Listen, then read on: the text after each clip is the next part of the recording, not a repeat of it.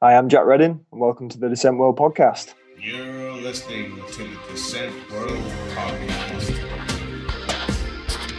I've got to say, it's nice to have you back. Stable through the bumps, stable through the air. He's just growing that quick. It's hard to keep dropping at the moment. fish, four fish fingers, some potato wedges, and some mushy peas. two prolapse discs in my back and uh, it's given me some pins and needles in my legs and I've got a separated shoulder. The new guy called Jason Jessups is in there. Jason Jessup, his name is? In veteran class, he's pretty fast. In downhill, you can work to the minute. Like everything, we can plan pretty much to the minute. But we can't do that now because we don't have schedulers. You ever take it off any sweet jumps? You're listening to the Descent World podcast. Hi, everyone, and welcome to the Descent World Podcast, Episode 7. My name is Jon Beckett. On tonight's show, we have a phenomenal rider, team manager, and all round good guy. The first time I saw this guy ride was uh, towards the end of the uh, last decade, and he sprayed me with mud in many's a corner. It's none other than Jack Reading. Jack runs the One Vision downhill team and has some great riders lined up for 2017. After some fantastic results in 2016, he's on a bit of a roll. An optician by day, team manager by night, and all round good guy. Introducing Jack Reading. Hi, everyone. Welcome to episode seven of the Descent World podcast. Joining me tonight is Jack Reading. Hi, Jack. How are you? I'm good, Jon. How are you? I'm, I'm superb. Uh, glad you could to, you could uh, join us tonight, and hopefully we'll we'll chew the fat for a wee while. Yeah, thanks for having me. Yeah, no problem. Uh, let's just let's just go back to some folk might not know who you are who are listening to this. So if you could give us a quick introduction, and then we'll take it from there. Yeah, I mean, uh, my name's Jack Reading. Um, been racing downhill for about 10 years now. Um, it started out as just a bit of a hobby uh, alongside studies. Um, and then one thing led to another, really. Over the years, I've raced as a privateer. I've had a year on a on a UCI team, and, and now I uh, I run One Vision Global Racing with my old man and uh, travel the world racing my bike. So, yeah, that's me in a nutshell. that's that's a pretty, that's a pretty quick summary. I mean, obviously Yeah. you talk about racing as a privateer. Did did you start out in downhill straight away? Um, no, I mean, I, I raced cross country. Uh, sorry, I rode cross country for years, and that was kind of just an aside, really, to playing football for my sins. Um, half the mountain bike communities just raise their eyebrows. Um, but yeah, I played football competitively until I was about eighteen, um, on and off with Huddersfield Town. Um, and and bikes was just kind of like something I did with my old man, really, just just on the weekends and things like that. And I actually met um, Tom Braithwaite. I'm sure most people have heard of Tom. Yeah, no, Um, Tom. and uh, Tom Tom's Tom grew up like two minutes from where I'm sitting now, Mhm. and uh, went on a on a ride with him and was just blown away by how fast he was. um, that was in like probably 2006. So I got chatting with him, and he pointed me in the direction of some races, and uh, and that's when the biking kind of started to to take precedence really over the football. Um, in 2006, did a few races, and like most people who try downhill, I was just, I was just hooked. That was it then. Fantastic. So, so when you said you played for Huddersfield Town, was that like almost semi-professional? Was it? Um, maybe. I mean, I was a bit, I was a bit young to probably call it that back then. It was, I was just one of the many footballers in the youth leagues. Um, I, I, was, I was, I could hold my own, I guess, but I just lost the love for it, really. Team sports, and I just preferred riding my bike at the end of the day. Uh, yeah, I mean, obviously, when you when you see the flip side of it, with the, the sort of the amount of money that guys are making in professional football these days, it's you you would sometimes find people would actually go the opposite way. You know, uh, you know, they ride their bike for fun, but the football took over because it was it was making the money. But you've obviously jumped the opposite way. And, yeah, uh, I mean, I'd love to say I had a choice in the matter, but but I I think football kind of grew away from me at the same time. I always quite liked to grow, so I was one of the shorter players on the pitch, and in English football that just does not work. So I mean, to be honest, even if I'd had the choice, I I don't think I would have. Uh, I don't think I would have been able to stay in football much longer anyway. Um, but, but where I am now, to be honest, I, I love the sport, and for, for no money in the world would I would I go and uh, go and play football and not be able to ride a mountain bike. It just Yeah. just wouldn't happen. Life's too short. and one of my good friends is a big Huddersfield Town fan, so I'll maybe see if he's uh, Oh, there you go. got, got you in some old program somewhere. Take out some old photographs for you. Uh, no, I've I've got family in Halifax, so I kind of know the area Ah, pretty well. But Yeah, yeah. Uh, no, that's all good. So you obviously come and jumped jumped across Tom Braithwaite. I mean, I, I used to race with his dad, Paul. Quite a lot of the fantastic family. Absolute and uh, yeah, exactly. And uh, the things that you obviously you, you get into, you, you were you racing on a hardtail then, or did you did you jump straight onto a downhill bike? No, like back then, all, all the lads around here, um, they were all absolute pinners. They still are, to be fair to them. Yeah. Big shout out to those boys. Um, they were all in the, at the time in their like probably late thirties, and the trend back then, before before trail bikes were what they are now, with the Mm. slack head angles and the good forks, they were all on like Yeti ASXs and things like that with boxes on the front, and I just jumped on that bandwagon and I can't remember even remember what I rode in 2006, but it was certainly full suspension. Um, Yeah. And that was when the kind of the Ellsworth thing started off. One of the lads rode one, an Ellsworth Rogue, it had boxes on the front of it, and uh, I, I just thought he, he raved about how good it was, and I knew very little back then, so I took his advice, got one of those, and then when I started doing the downhill off the back of chatting with Tom, being the old man got me a Specialized Big Hit sorted and uh, I did a few few races in 2006 on that, and then it kind of dawned on, dawned on me that I was actually quicker on the Ellsworth because it was so much lighter. It had the same amount of travel. Mhm. So in 2007, I I got rid of the Big Hit and I, I raced the Ellsworth, um, and uh, that was how that relationship started. And then I stayed with them until like 2000, start 2012. I think five years. I was Yeah, I mean, I, that, that that's. I mean, I've got memories of you at Llangollen roosting me in the corner, covered me in dirt, dirt one time. I think I still got a good picture of it. I'll maybe upload it to the to the website uh, back in your O'Neal kit days. the With the- the- yeah. yeah, the, the, the well, it wasn't. I think it was the blue one.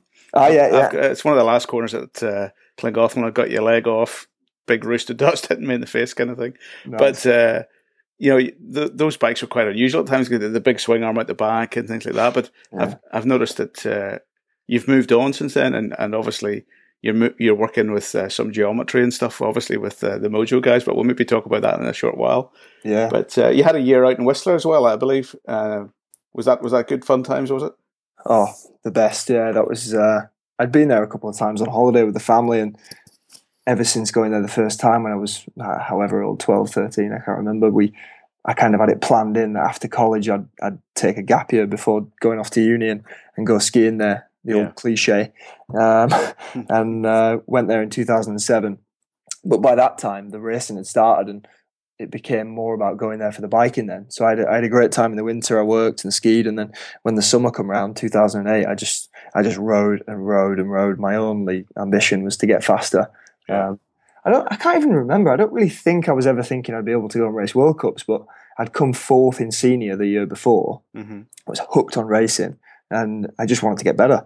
And I just rode and rode, and I come home at the end of 2008 and went to a national in Leithen, and I was an expert then, Mhm. and I uh, I crashed in quali and qualified first, and I was fourth elite, and I was it was just like what is happening here? Like it was it was just really surreal to to get so much faster in a season, and that was that was simply just what Whistler's like. You just ride and ride and ride, and yeah, it certainly uh, shaped my career really. Yeah, unfortunately, when I went to Whistler, I didn't quite get as fast as that.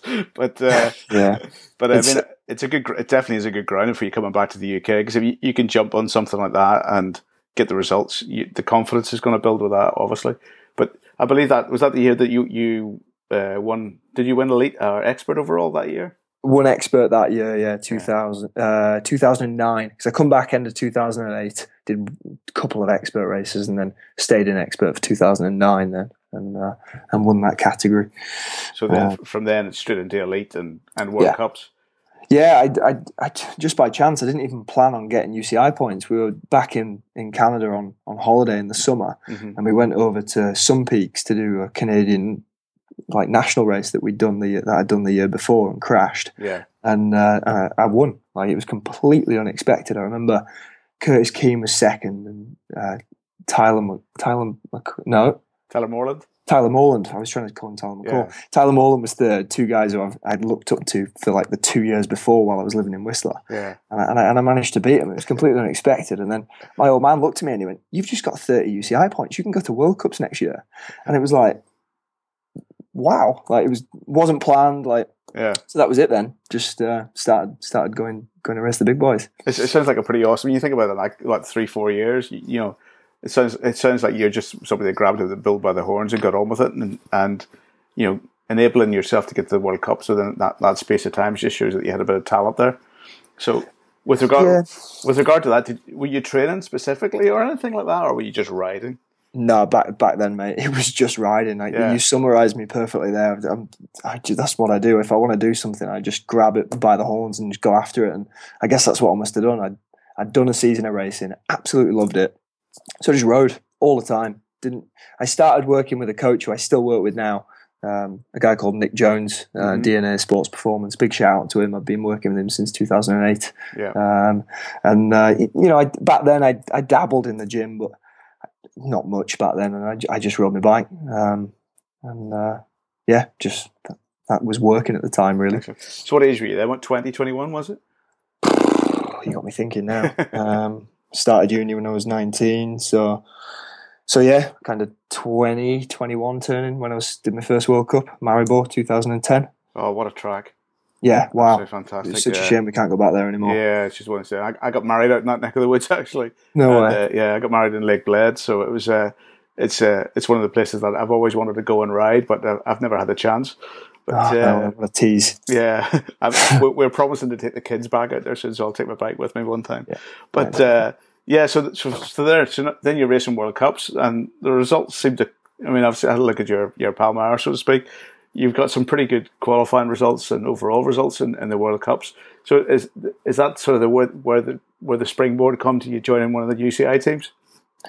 Yeah, I mean, 2010, 11, and 12, I was juggling my optometry degree with with the racing, um, and I kind of had a few flash in the pan good qualifiers. And and back then, I remember qualifying 12th at Val di Sole I can't even remember what year that was. It was Yeah. either 11 or 12. I think it I think it was 11, and it just came out of nowhere. Like, and I didn't know what to think of it. Didn't know anything, and I it didn't make any sense. Um, and all, all looking back now, all that happened was I just I'd ridden out my skin and I managed to stay on. Mhm. Um, so, so back then it was very much just learning the ropes. I was so far behind everybody else. If you imagine, I started racing when I was eighteen, whereas you know t- lads like Simo, Joe Smith, all those boys, like they've been racing push bikes since they were twelve, if not younger. Yeah. So I, I just had so much catching up to do in terms of understanding the sport and how to race. And the the first privateer years were quite hard. I was on my own, didn't have any like experienced teammates or, or mates to ride with. So so yeah, it was literally just a case of sussing it out and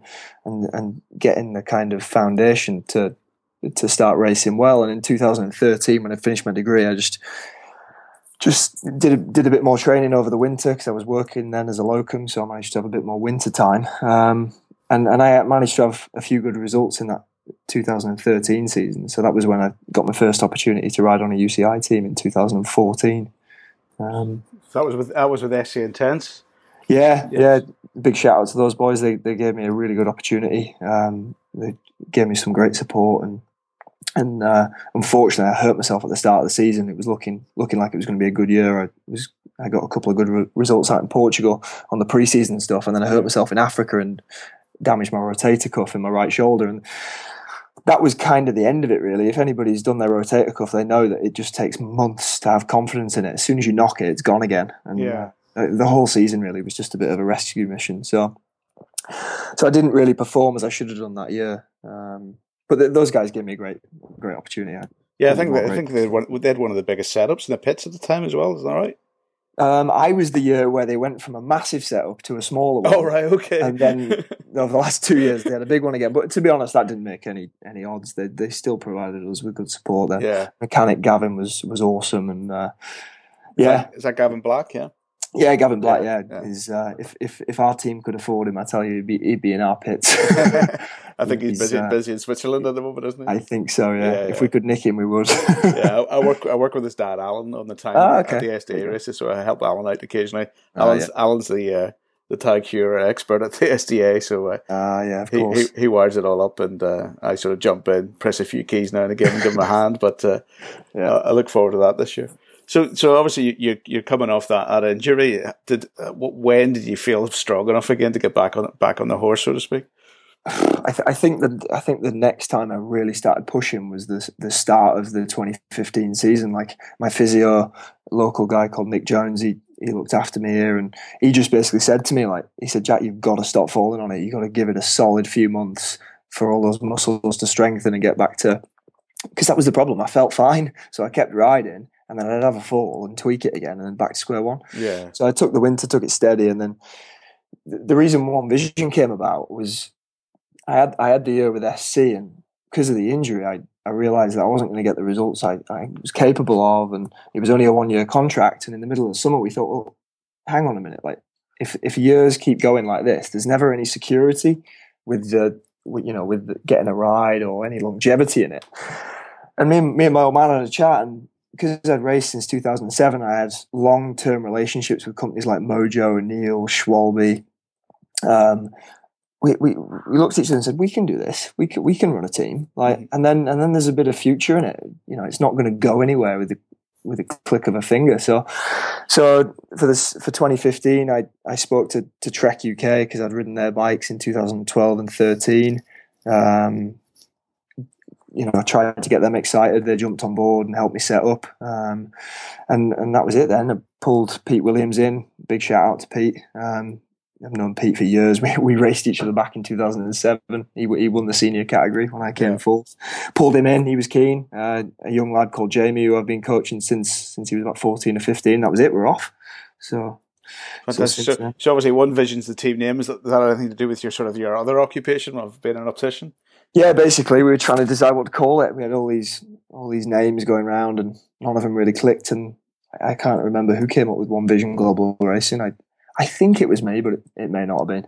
It was it was someone, either my dad or Sarah or some somebody came up with it. But yeah, Yeah. So, so, so obviously you've pulled those sponsors in. Right now, say, say if Joe Blogs wanted to go and start a team these days, I mean, have you any advice for anybody like that? that obviously, pulling their contacts and and bit of- yeah. I mean, it, it's hard. I think a lot of people don't don't know how much goes into it. I mean, if I hadn't had all the years as a privateer building up these relationships with these companies, Mm. it, it would not be possible. I mean, the, the only reason that we got such a good relationship with Nicolai after such a short time period is because of Chris Porter. yeah. Because Mojo have sponsored me for years and they know me and they know how much I used to put back.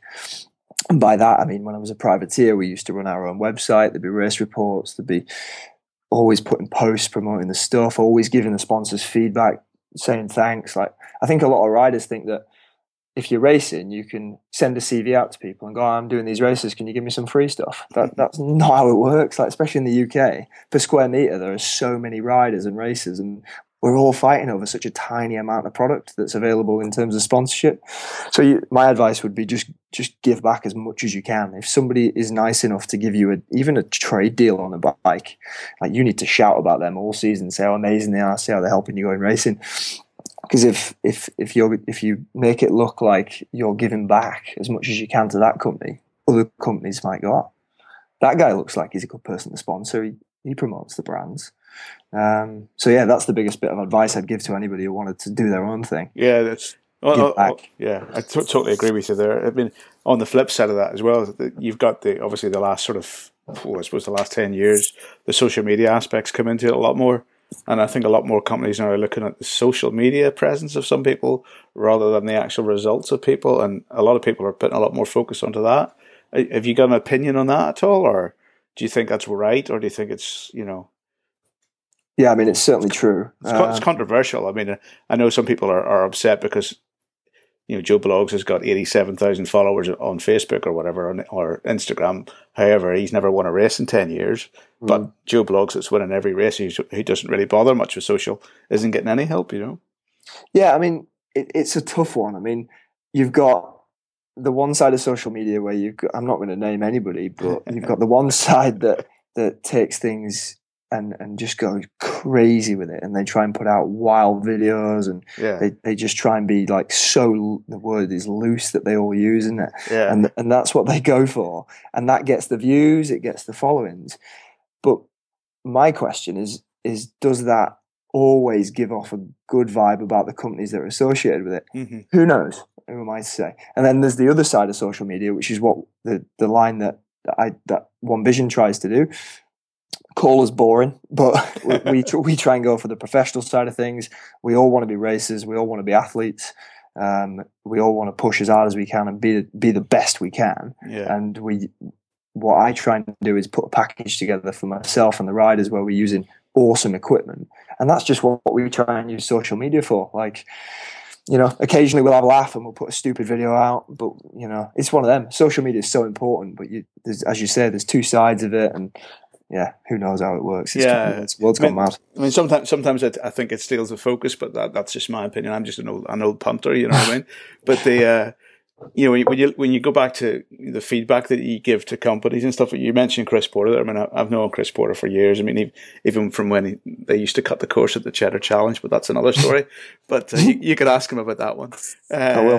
but Definitely will. uh, you know, on his green Kawasaki sticking up in tents. but uh, you know, Chri- Chris is, is one of these guys that I, you know, if, if I've got a question about suspension or bike setup, I'll go to him because he'll give me the the tangential thing to what any, everybody else is thinking. You know, he, he talks about sticking different size wheels on my bike, shortening the shock so I get I can get my old bike riding really silly. But I might do it, even do it this year. But uh, when Chris approaches you and says, "Right, we've got a bike and it's got a a 61 degree head angle or, or even in the 50s. Yeah. You know, did you at first, were you a bit apprehensive or did you say, right, give me a go and I'll see what it's like? Well, first thing to say is everybody has a different view of Chris Porter, and since the day of meeting him, I've just been like, this guy's awesome. Like you, you've you've just got to sit back and take him for what he is. Like he's great fun. He tests all the time. All he's interested about is what's fast. That's Yeah. all he cares about. Um, some of the stuff he suggests doesn't work. A lot of the stuff he suggests does, and you've you've you've just got to try what what he throws at you. That's that's all he asks for. You can tell him you don't like it if you want, um, but as long as you're willing to go, yeah, I'll give that a try. Then Chris is on board, and I mean, it all came about. We were with Trek. As far as I understood it, they were going to up their support. We'd had a good year. We'd worked hard for them. We were going to be continuing with Trek for next year. Uh, well, for 2016. And then all of a sudden, kind of September time, I started hearing these vibes about the Athertons. Trek went a bit quiet on me. And I saw it coming straight away. I was like, we're, done. They're going to eat the budget. Um, so I'd already met Chris. We'd done a bit of testing. He told me my large trek was far too small for me. He told me it was too steep, all, all the usual stuff. Um, but but this time it was somebody who told me it, but then actually explained it, got me to test something else, proved it was faster on the clock, and then it actually made sense. Whereas other people just go, oh, this is that, this is the other, and there's no evidence behind it. So I met him. We'd done that. So it's funny. Me and me and me and Will, my best mate, was on the team. We'd we'd seen these geometrons kicking around throughout 2015 Yeah. and we'd if I I'm going to be perfectly honest, at, when we first saw them, we were like, "No, what's that?" And we'd have a bit of a giggle about it. And then I I had a chat with Chris. He explained it, and I rode one, and I was my opinion was just completely changed. Like I'd just drawn my opinions off what something looked like, Mhm. and because it was a raw frame that I'd looked at, aluminium, it looked different to all these fancy carbon things that are coming out of here, there, and everywhere. I'd drawn these opinions, and they were completely uneducated. And after riding one for the first time, I said, because all that existed then was the six inch travel trail bike. So I said to Chris, I was like, Have you ever thought about how fast this thing would be on a downhill track? And he was like, uh, Yeah. And and one thing led to another, and then I took so I took one to Malaga, tested it directly against the downhill bike. Um, then we made the rear travel longer, um, and then we spoke to Mo, spoke to Nicolai about whether they'd be interested in making a downhill version. Because up until that point, it was just me and Chris having to play around. Yeah. Um, so then we, we went to Nicolai with the numbers. I had loads of data for them that we'd done all this testing. I had times, and split times, GoPros for them to watch the downhill bike against their bike, and they were just really pleased with like what we had for them, even though they at that time they didn't really know even who we were. Um, so so they agreed. So I then spent the winter of 2015, 16 working with Chris, working with Nicolai to get this downhill bike ready for kind of prototyping and racing throughout this year. And the initial plan was they'd produce a prototype in February um, that we'd have a go with and then and then change. Um, and from us sending the the design that we wanted um, from my testing and then Chris and Marcel and Nicolai doing the, the maths and, and whatnot behind it, it only took them four weeks from from looking at drawings to to yeah I know to making and shipping to the UK from Germany four completely custom downhill bikes. I, it was like a, a, surreal experience. I've just been used to the bike industry always being late, and all of a sudden they're, they're two weeks early, and it was just like, what are we dealing with here? And German efficiency there, you know that's yeah, exactly. Like, that's that's it. That's it. First hand experience. I mean, I mean the, the experience that the Nicolai stuff I had was sort of the, the early stuff that came out, sort of what early two thousands. I, I, was yeah. over Germany for a few events, mostly in the salt mines with Red Bull, but uh, it was uh, El- Elmer Kanicki at the time who works for SRAM. Yeah, he was basically I think it was Nicolai rep at the time, and he had a few bikes there, and that was the kind of first time I'd really seen them firsthand. And all I remember is them being like really industrial and yeah. gear gearboxes and things like that. And then when I heard Chris was getting involved with them a few years ago, I thought, you know, here we go. I know exactly why because he'll say build it like this, and they'll they'll do it. That's exactly what they're like, if, and uh, that's that's yeah. what Chris that's what Chris wants. I mean, Chris, you know, he's worked with like Tallifer, and you, you, the list of people's fantastic what he's done. But uh, my experience with Chris is, I mean, I've known him as a racer, I've known him as a, as a pal, as a as a suspension guru. I mean, he did some stuff for me late nineties for for my old Turner Afterburner. I don't know if you remember those. They're, they're yeah, bit of an old old bike. But uh, he basically revalved the shock and just said to me, like, we're going to set up like a MotoGP bike. And I kind of, I was kind of like, sorry. yeah, um, and his, his, thought was, you know, we don't put the power through the back wheel like a motocross bike. It's more like a, a MotoGP bike. And ever since then, I, I, just listened to Chris, but I would love to get get my hands on a, one of these new Nicolai just to see how good they are actually with the slack head angles and the, and the length. Because I'm a small rider, so I, the first thing I do when I buy a bike is click S. Yeah. You know, buy small. I'm only five foot three. You know. Oh, fair, fair shout. so you know, I'm a small guy, but I, I like something tight that I could get through the trees. But I, I need to get on something big like that. But I probably need to take it to the Alps before I could even get it up to any kind of speed that you guys get it up to over here. So uh, it's uh, it's definitely I, I kind of my ears prick up when I hear what Chris is up to sometimes, and uh, him and Tim have got the 29er now. Is that right? Yeah, they've got basically they we turned the geometron range in. Well, we turned the geometron into a range. Mm-hmm. So I mm-hmm. think I think the the conception now is that the geometron died and and something else came of it, and that's not really true. Mm. The geometron was was the first kind of idea, and the the G16, which is the six inch travel bike, is still pretty much identical to to what Chris what Chris's first idea was. Mm-hmm. And then from that idea, you've got the G19, which is the downhill bike that mm-hmm. we worked on. There's the G13, which is the 29er version, and then mm-hmm. there's also now a, a hardtail with six inches of front travel and uh, 63 degree head angle. So, yeah. so yeah, there's a full range there now. I mean, I just as you as you just said before, like the the list of people Chris has worked with, including you know Fabien Barel. It's yeah. just we're so lucky. The whole team just we we just think we're so lucky to have him on board and have him excited and working with us because because as I say, some of the ideas he gives us are just amazing and, and they make the difference on the clock. So yeah. So, yeah. I think when I spoke to Chris last year, he, he was talking to me about a 27 and a half inch front wheel and 26 inch back wheel, but uh, that's uh, going back to big hit days. well, things things things things have escalated from there, and he's uh, he's playing with all kinds of things with wheel size and yeah. other bits and bobs, and yeah, it's uh, it's good. It's exciting to be a part of it. And the thing is, he's got the evidence because it's. I mean, he's got obviously Cwmcarn and uh, Bike Park Wales on his doorstep now, so he, he can nip out and just repeat test repeatedly and, and get those figures and and get, yeah. get the times down. Yeah, so, I don't think I ever see him without a stop clock on his bike. yeah, it would be at that, or, or he's off doing some far flung enduro in the Dakar somewhere, you know. Yeah, but uh, no, that's all good. So, what, what involvement have you got for seventeen with regard to getting bikes set up? Is, are you keeping things more or less the same, or is there a few tweaks that you're doing?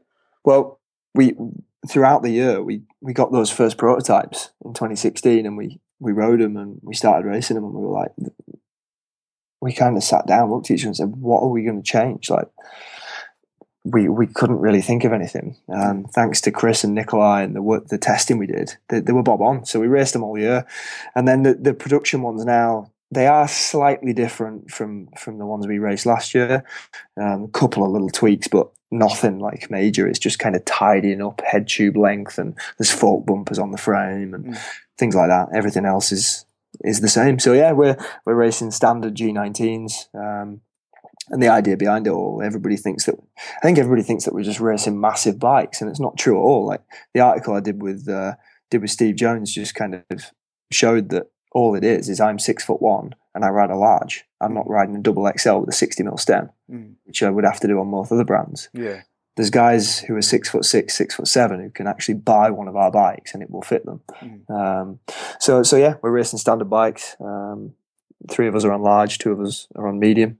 Um, yeah, that's that's the plan. So when you say two of you are large, two of you are medium, can you can you sort of let, let people know who the the other three guys in the team are? Absolutely, yeah, yeah, it's fine. So George, George and Will, George Gannicott. Um, George, a lot of people have heard of George after he qualified Yeah. tenth at Fort William this year. Um, me and George have known each other for years, um, and he joined the team this year. Uh, well, last year, 2016, and and we just loved having him on board. With such good mates now. Um, so so that's great. Hopefully, more out of George next year. He's working super hard this off season, so you know it's he's he's building. That Fort William result was just the start of things for George. He's Yeah. uh, he's only young. He's only I think he's 21, 22. So yeah, he, he's going well. Wills is staying staying with us. Um, he's uh, he had his first kind of rookie full full European World Cup season this year. Qualified at Fort William and. He had his first BDS podium at the end of the year, so so he's again another one who I'm I'm really hoping he's going to have a really good season. He's uh, I, the, all, all my guys work full time, so they're having to juggle their off season with with full time work. So yeah, like they work so hard. Like they get in from work at five and they're in the gym or they're out riding like three, four, five days a week, and then Yeah. they ride on the weekends. The passion's got to be there, otherwise they just they just wouldn't want to do it. so that, so it's me, George, and Will racing the World Cups, and then um, Miles and James. Uh, Miles Miles James is our newest signing. He's uh, just going up from expert to elite. Mhm. I think I think Miles finished fourth in, in expert this year. He had a really good season, stepped it up. So he's our new signing. We got the opportunity to take um, another rider of that kind of development, you know, BDS level. yeah, Um, so he's coming on board. He's going to be trying to chase UCI points to see if he can get himself on the World Cup ladder. And then young James Hurst. I mean, me and Jim have been hanging out since he was 15. He's 19 now. He's uh, he's raced junior World Cups. He raced Mont Saint Anne this year, Mhm. and uh, he's got 14 UCI points, I think. Um, and he needs the oh, is it 40 now? They keep changing it. I think it's 40. Yeah. Yeah, let's not get started on that. but, yeah, but yeah, they keep changing that. You need forty. So so again, they're both just going to race BDSs, do some European races, try and try and up their UCI point count throughout the year, and and uh, yeah, so there's five of us. Um, yeah. So Should that's a good, yeah. that- that's a pretty good setup. But What about, what about uh, development side of things? Like, are you are you going to be maybe get involved in sort of co-sponsoring some younger riders, or is that something which you, you're sort of leaving to the future? yeah, I mean, what I'm trying to really trying to do, and the whole kind of well, one of the whole ideas behind One Vision was was to try and help people in the situation like I was. Mm. You know, I, I spent a lot of years on my own with my old man at the back of a van at a BDS, at a World Cup, not really knowing what was going on and trying to trying to suss things out. So obviously, my four guys on the main team, I help them as much as I can. Um, but then I'm also trying to. I mean, obviously, there's only so much I can do, but I'm trying to pick up, trying to spot talent that isn't this kind of 13, 14, 15 year old talent that is just snapped up by the big teams and, Mm. and everything's given on a plate to them. And they're so lucky they, they, they, get these fantastic opportunities to travel the world with these big teams. The guys I'm trying to trying to pick up are almost not missed the boat, but a little bit older, either got jobs or in full time education. Um, and just, just love racing. And there's a, there's a couple of guys, local lad Tom Caffrey's. Tom's only only 21, I think 22. He's he's got a five year old son. He's you know he, he he works hard and and he loves racing. And you know he's going to be riding my bike from this year and try and do his first BDS year. Um, and I, I help him where I can. Um, we've got a young lad uh, taking on Will's bike. He's going to be doing some races. Um, and then um, a girl called Sarah Krellin who won Llangollen BDS at the end of last year. She came to Portugal with us in November this year uh, in 2016, and I was just blown away by how good a rider she was. So um, she's going to be she's going to be riding a different bike, uh, but I'm going to be kind of giving her some coaching throughout the year and just just trying to help her out. Really, just give try and give back to the sport. And I, I know that's uh, something people say in a win, but but yeah, as you said, just trying to trying to help riders develop. That's, that, that's, that sounds excellent. I mean, there's not, there's not many people out there that are, are kind of feed drip, drip feeding or uh, trickle down technology almost, isn't it? To Yeah. just giving giving something back, using the old bikes, and uh, rather than just selling them, getting them getting them into other people's hands so they can make use of them. So that's brilliant.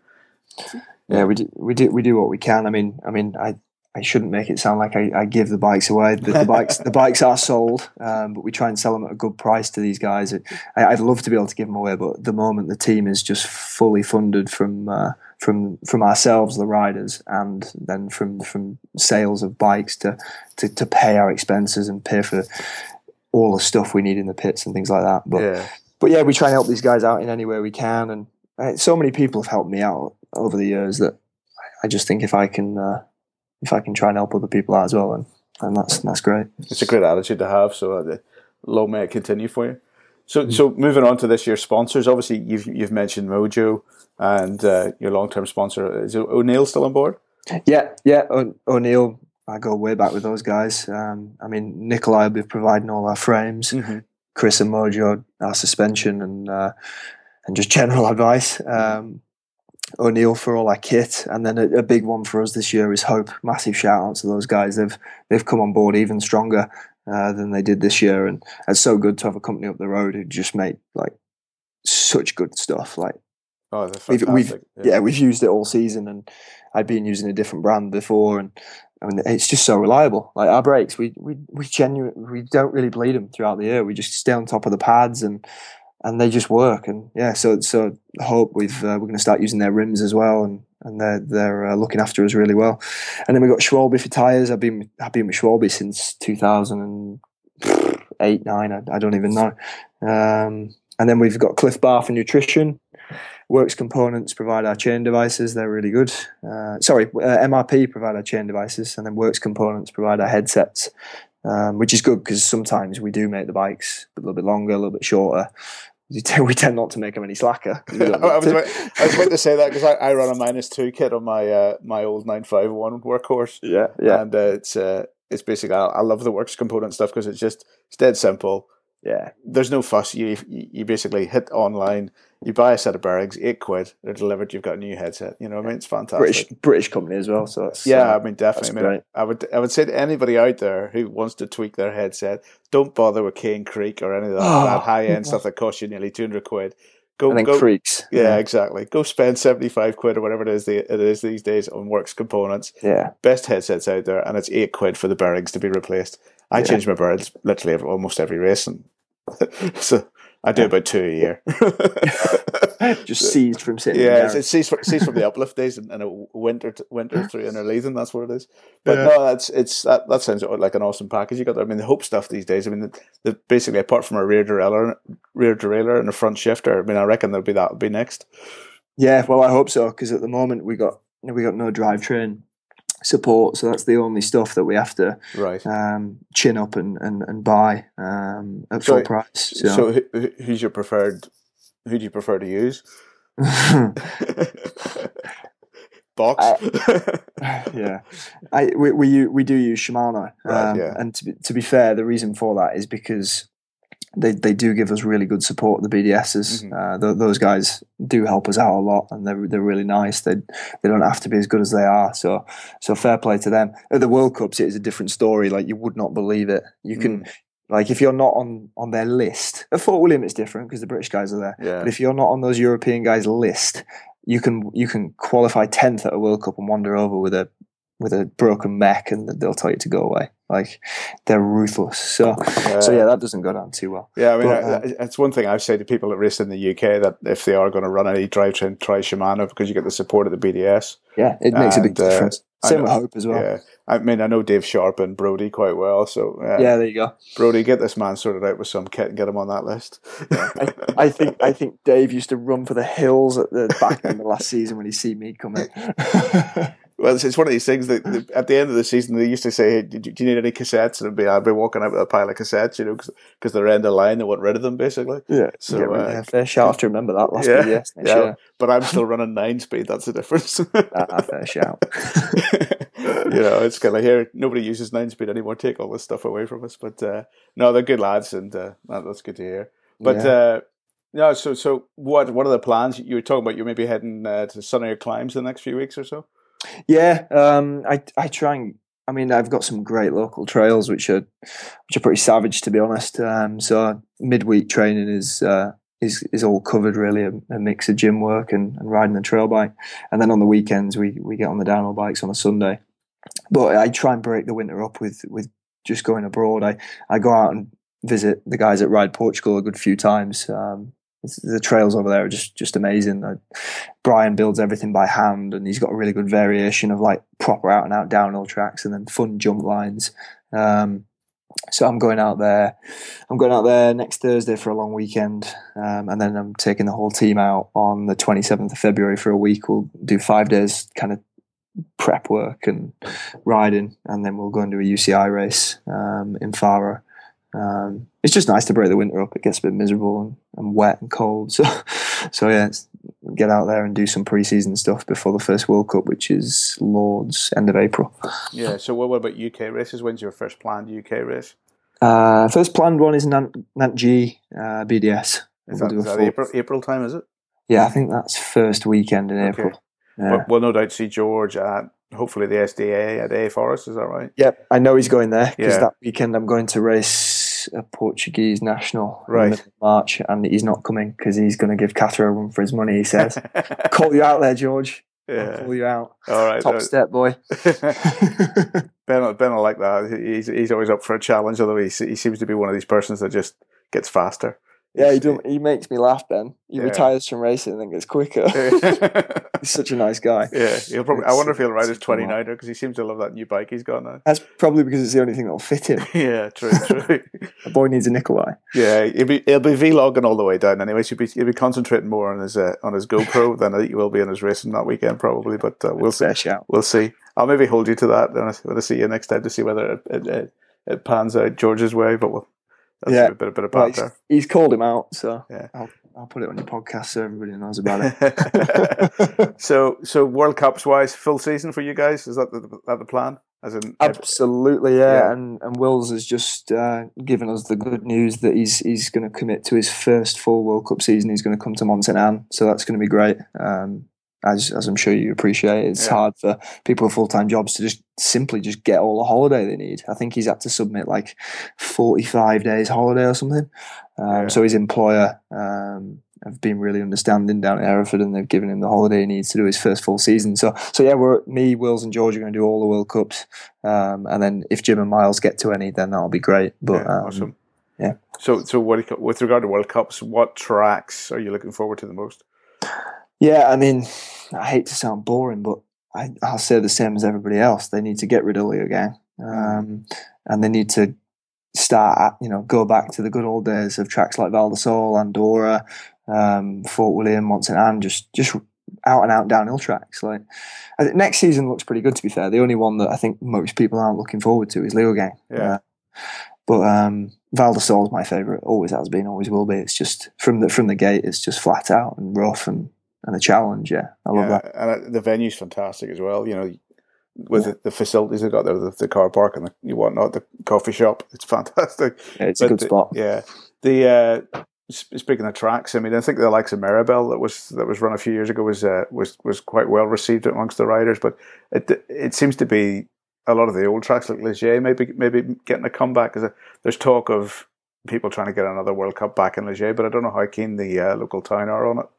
I th- Yeah, I think that's the problem. Mm. What I hear is it's all money, like anything. yeah, It's whoever's willing to pay the UCI the most, and venues like Leogang, they'll spend the money because they see it being promotion of their resort. yeah, So, so yeah, it's, it's that's why European Champs is such a small event because nobody will pay the UCI enough money to host it. So, yeah. so yeah, it's it's just a shame that, that that's the way it is. Is Um, it is it pity that the UCI don't cherry pick the best resorts and do it themselves? You know, I mean that that would be that would be fantastic. But I think maybe the fact that the TV coverage thing seems to be raising its head now. People want to focus it a bit more, make it a lot more professional, narrow down the field, etc. Like that.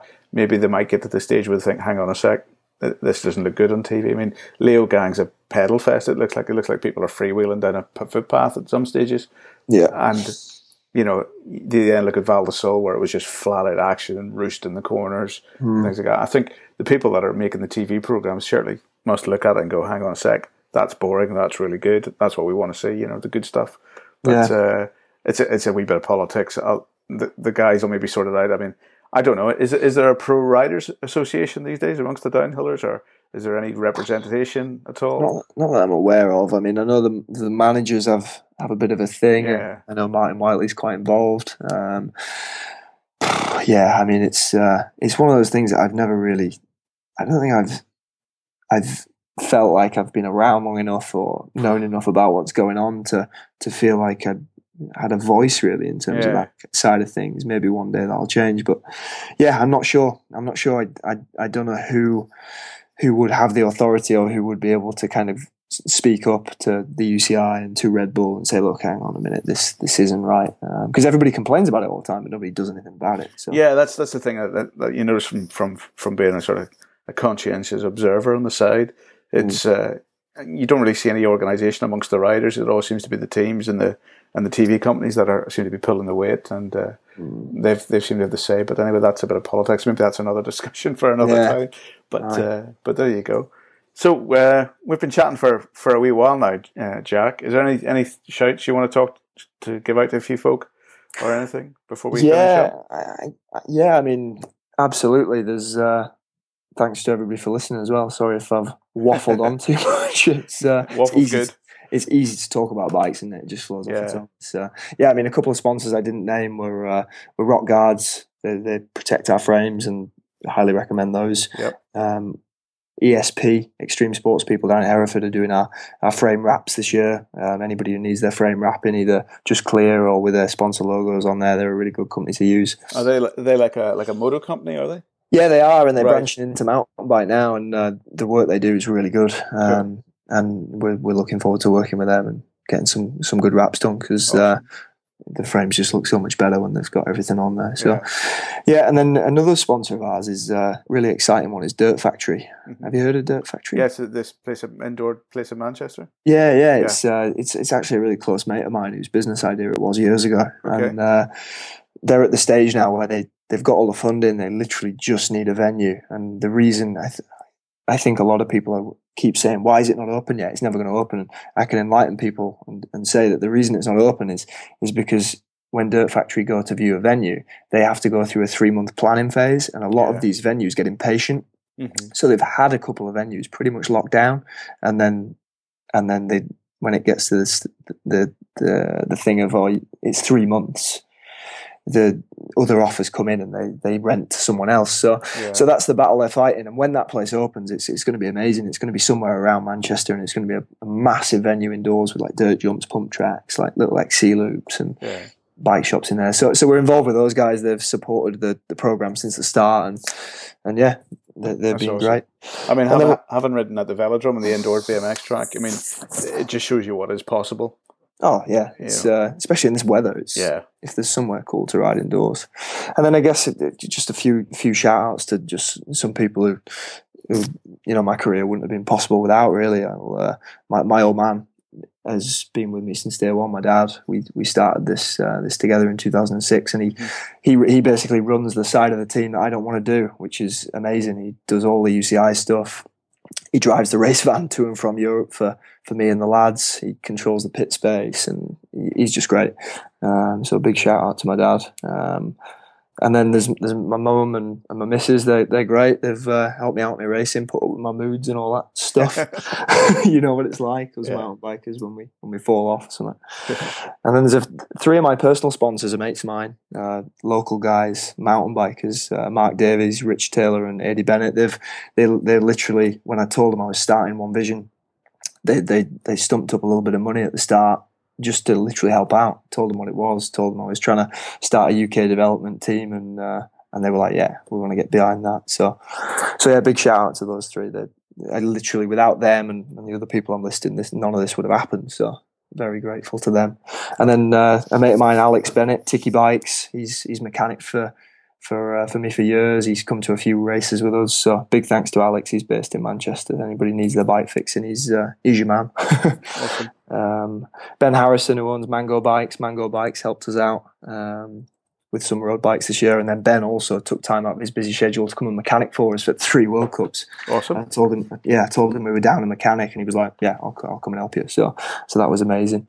Um, and then last two, Mark McClure, he's a member of Dirt Factory, and he just loves the program so much that he throws in some of his own money as well to help us out. So so he's uh, he's top guy. And then the team's actually we're going to have a physio with us all of 2017, which is going to be amazing. Uh, a guy called Paul Jeffrey. He started coming with us this year, and he, he loved the banter in the pits and loved being involved. And uh, he started. He's, he's finished all his training now, and he's started a company called Three Point Therapy. Um, and he's going to be travelling with us to to the European World Cups and, and the BDSs that he can make. So, so yeah, big shout out to Paul because uh, he fixes us when we fall off. That's pretty so basically going to see you covered in tape. Is that the plan? Hopefully not, but if necessary, yeah. Yeah, Yeah, so that's that's my long boring list of people who've uh, who've made the whole thing possible. No, that, that, to all of them. that's brilliant. I think I think you've got a cracking setup there, and I think you know, given what you've been telling me over the last few minutes, I think you've definitely got a few results coming your way this year. I just hope. I hope so. I'm working Yeah. hard. And uh, hopefully wish you all the best for that. Yeah, then- cheers. but there you go. Well, we'll wrap this up now, and uh, what I'll do is I'll just say thanks again for joining us tonight, and I hope the listeners have enjoyed listening to you, Jack. Yeah, thanks for having me. I, I hope they have as well. I hope it's uh, not been too much uh, too much waffle. No, no, mate, it's been a pleasure. Brilliant. Thanks, mate. No problem. Well, there you have it, folks. That was Jack Reading. I hope you thoroughly enjoyed uh, listening to Jack as much as I did talking to him. Such a nice guy, and if you see him at the races, make sure you say hello, introduce yourself, and uh, get talking to him about those bikes. Well, that's it for this episode. Uh, we'll have the next episode online as soon as we do it. So until then, folks, good night.